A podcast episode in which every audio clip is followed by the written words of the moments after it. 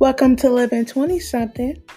If this is your first time listening, I would like to say thank you.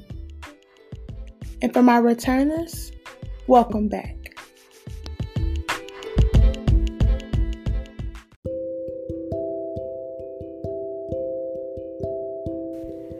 On today's episode, we're going to be talking about life after a miscarriage. And today we have Alexa Pulley um, here with us. She's going to share her experience and how she dealt with having a miscarriage during the time and afterwards. Alexa, can you say hi to the people? Hello, everyone. How's it going? Yeah, so um, Taneshia introduced and just talked about today's podcast and just mentioned life after a miscarriage, in which I have actually had two in my lifetime. Uh, the very first one I was, it was in 2000, December 2013, and I was still in college. So I think I was 20, 20 or 21 at the time and you know just young and not doing things as I should have and and not being smart about decisions that you know I made. And so it was a terrible situation. Not as bad as I'm sure some people have been through, but um, to me, it was a terrible situation. I thought that my parents would disown me whenever I told them that I was pregnant, and I just felt like a failure, and you know, all those types of things that come whenever you do something that you feel like you shouldn't have done. Um, but I remember it like it was yesterday, and I won't go into full detail about it, but um, I remember calling my parents. I had been pregnant for a couple of days. Well, I had found out, and I took like Uh, it was like four or five tests. And i just did it for the sake of the person just being like well just take them just to be sure. And i'm like i know i am but whatever i'll take it. So i ended up taking it, the four tests and they were all positive. And i remember i was pregnant for a few days and i'm like oh my gosh my parents are going to disown me. This is terrible and anyway, I went ahead with it. I didn't think about an abortion or anything of that sort. I just knew that I was young and I wasn't stable. So, um, my roommate happened to be at her family's house. She had went back to St. Louis, and so I was at home by myself. And I really didn't tell anyone just because I was as embarrassed as I was. So, um, yeah, I took the test, and a couple days later, I ended up being like, okay, I need to tell someone. So I ended up calling my mom, and she was like, I thought we talked about this, and you didn't, you should have been on birth control, ah, da, you know, just as a mom would. But then she's like, it's fine, but you got to be the one to tell your daddy. And I was like, I ain't telling him. But then I really was like, okay, I'll tell him. So I didn't even get a chance to really. I I remember getting out the shower and sitting on my couch, and I had a missed call from my dad, and so I looked and I was like, oh man, I, know he know. I know my mom told him. So he ended up calling me. he was like, hey babe, what's up? Or I called him back and I was like, oh hey daddy, and he was like, mom said you had something to tell me, and I was just quiet. And at that moment, I just burst out crying. And he was like don't worry about it. It's fine. We gonna do what we got to do. My baby's gonna be taken care of and we gonna we gonna take care of this. Ain't nothing to be ashamed about. Just i'm glad you let us know. So anyway all the time passed and things like that. And i think like um, my roommate ended up coming back. And by that time i was in my room one night and I remember having some really strong pains, but at the time I knew they were like, you know, me. Well, I went to the doctor and they said it was a threatened miscarriage. So I was put on bed rest for a week and my on campus job I had to call them and tell them that I was on bed rest, didn't tell them why because I didn't want them to know. So I was on bed rest for a week and I think a week after that I ended up going back to the hospital and I remember st- standing in my doorway and I went to my roommate's room but I could barely walk and I was like Danny, we have got to go to the hospital. She was like, What's wrong? What's wrong? And I was like, I think I'm losing a baby because I had been bleeding too. And it turned out to be that, be that. I ended up going to the hospital and it was like the wee hours of the morning.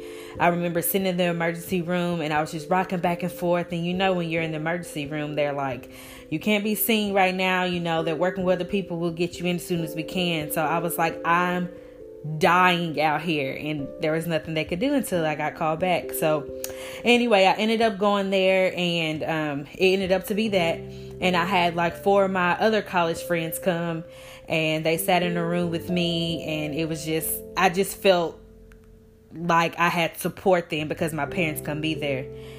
And so um after the miscarriage was confirmed, the I called the guy and told him and then I called my parents and then my dad I was like that was the saddest I've ever heard my dad. Pretty sure he probably started crying, but I wouldn't know for sure. But I ended up telling him, and anyway, so after all of that, um, it was hard to deal with. For a long time, I blamed myself, and because I had no explanation as to why it happened. And now that I'm older, you know, I understand that things like that just happen, but that doesn't stop you from questioning and trying to understand why it happened. So, um, that was definitely hard being younger. Now, fast forward into September 2019, um, and I had been married for not even a year yet. Yeah, yeah, not even a year yet. And uh, my husband and I had gotten pregnant, and um, super excited. I think I may have been like five or six weeks, and um, I miscarried again. And so at this point, I'm like, okay, like what's going on? I had the back pains and and all that kind of stuff and was bleeding and then ended up I passed it on my own actually. But I remember I was actually in my classroom this time. And I was feeling fine that morning, but once the afternoon hit, I remember doing small group with my kids and I was like I feel funny. And I started to have that same feeling that I did the first time I miscarried, which I knew were contractions because my body was trying to rid the baby. I remember going outside in the hallway and talking to my colleague, and I was like, Something feels wrong right now. And she's like, What is it? Are you okay? And I'm like, I just burst out crying. And I'm like, I know that I'm losing my baby. Like, this is the second time that this has happened to me.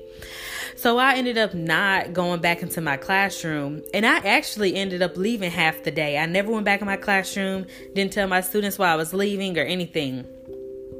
And um, my colleague's like, Well, I'm going to call the office, I'm going to call the secretary, and I'm going to call whoever and just to see if we can get your classroom covered. So they ended up getting my classroom covered. I ended up going home and um, I didn't go to the doctor or anything, but I ended up just. Um, calling my husband and telling him everything what was going on and he was like are you sure and i'm like i'm sure because i felt this before like i just know what it is and he's like well i'll be home soon and um so I ended up going home and I was just in the bed and like every 4 to 5 minutes or so I would have these strong contractions. Now I know I can't compare to what it's actually like having a a child because I haven't really had those contractions before, but I knew that my body was contracting and I knew that it was trying to get rid of the baby. So I think um I did that all day, and my husband came home. He was very tentative to, you know, what I needed, and I ended up passing it the um, the baby, but it doesn't look like a baby at that point at six weeks, but I ended up passing on my own. It was like two or three o'clock in the morning, and I remember going to the restroom, and I just remember hearing a plump in the toilet. And so when I looked, that's of course what it was. And so I ended up calling my doctor and telling them everything that happened, and they did a scan and checking everything like that, and they were like, "Yeah, that's for sure what happened because there's nothing that you know, there's nothing that shows here." And so, um, that was hard to deal with, but it wasn't as hard to deal with because I had my family closer, but I also had my husband too, who, you know, empathized with me and he didn't i can't say that he really understood but he was doing the best that he could to just be there and to help under you know to try to understand what was going on with me. And so um, he helped and he helped me get around and he you know brought me roses when he came home and flowers and things like that and just made me feel a whole lot better. So i think because i had been through it before and because i had someone so close to me there with me, it helped me deal with it a whole lot better this time. And so I think two weeks, um, I bled for a week. Alexa, what was your emotions during that time, knowing that this was your second time losing a miscarriage? And I know I don't have a child, but just women in general just think about the possibility of not being able to carry or like if their body their body is changing on a daily. So if something changed with their body then they might start thinking like, well, maybe I can't carry a kid. So what was your, you know, emotions and feelings um but that's great that your husband was there to make sure you was good, but what was you feeling? And how did you did you ever feel like well maybe i can't have another child since it's this is your second miscarriage that you went through? Yeah so um i definitely felt like i'm like okay it's not in god's plan for me to be able to carry children because this is the second time. And i have no absolute reason why this has happened to me because all it takes is one time to really think something wrong. But then you go through it again where you think you've done everything the right way and all that. And then here I am doing this again. So I'm like, okay, I'm never going to be able to give my husband and the children. Something's wrong with me. I don't know what it is. Like, what's the issue? Like, nobody in my family, well, I've had family members that have miscarried before, but I've not heard twice. And so, I was just really, it was really hard at first, and I really questioned God. And I like to think of myself as a very, um, to have a really good relationship with God that you know that I could always work on, but just having a lot of faith in Him and His works. And at that time, I really did question what His purpose was in doing this and what lesson was He trying to teach me. And I'm like, surely He's not trying to tell me that I don't have to have kids, you know, but Anyway, apparently not because I'm pregnant now. Hence the reason why I'm breathing as hard as I am. So I do apologize for sounding out of breath, but um, I'm due July 1st now, and um, I will be 31 weeks on Wednesday. And so um, the child that I am pregnant with now, he is my rainbow baby. He is the baby that has been growing and growing and growing, and he will be here in, in, a couple of months. And we're super excited about it. And I just thank God all the time about it because I'm like, it's never about what we want. It's all about God's timing. And whatever his reason was, it just wasn't the time. And I'm so excited now to be a mom to a boy, and he'll be here in like a few weeks. So it's nerve wracking, and I am nervous about a lot of stuff, but I'm so, so excited because this is what I pray for. This is what we have asked for. So all right, I think I get emotional all the time, but that just made me emotional to you know just to see and actually see you rubbing your belly and talk about your baby, um, and things like that. So I just you know thank God that He's blessed you with another chance to be a mom. I know you'll be a great mom, um, so, but what other, like, what advice would you give to people that's going through this or have gone through this? And it's a touchy subject because I, I'm very opinionated. So I know I cannot give someone some advice that I haven't went through. Um, I can be there for them, but I personally can't, you know, tell them how they should do stuff and how they should, you know, live their life after going through something like this. So, what advice do you give to all the women out there?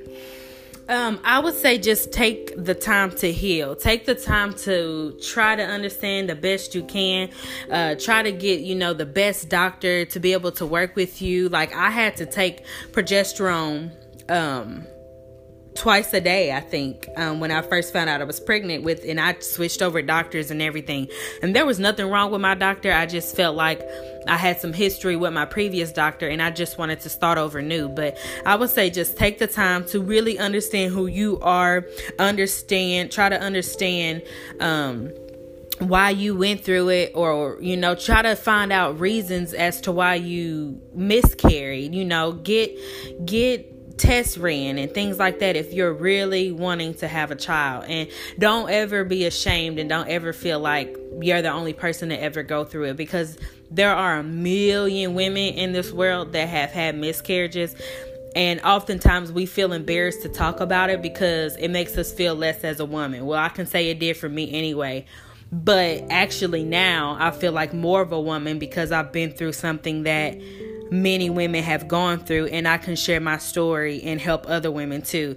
And especially having two and having a healthy almost I'm sure he's 3 pounds at this point baby boy um growing in my belly now. So don't ever be ashamed and don't ever be afraid to reach out to people that've been through it so they can help you get through it because you're not alone. Many people in the world have been through it before. So you're not the only one if you've been through it. Whether it's infertility, whether you had to get the the in vitro shots, I think that's what it's called, whether you had to take progesterone, whether you've had a stillbirth. I mean, the pain is pain. So try to understand it and talk to people to help you make it through. Let it mold you and let it shape you and um, help you become the person that you are going to be. Yes. So, with that said and done, thank you guys for listening, and we'll catch you at the next episode. Peace out. Peace.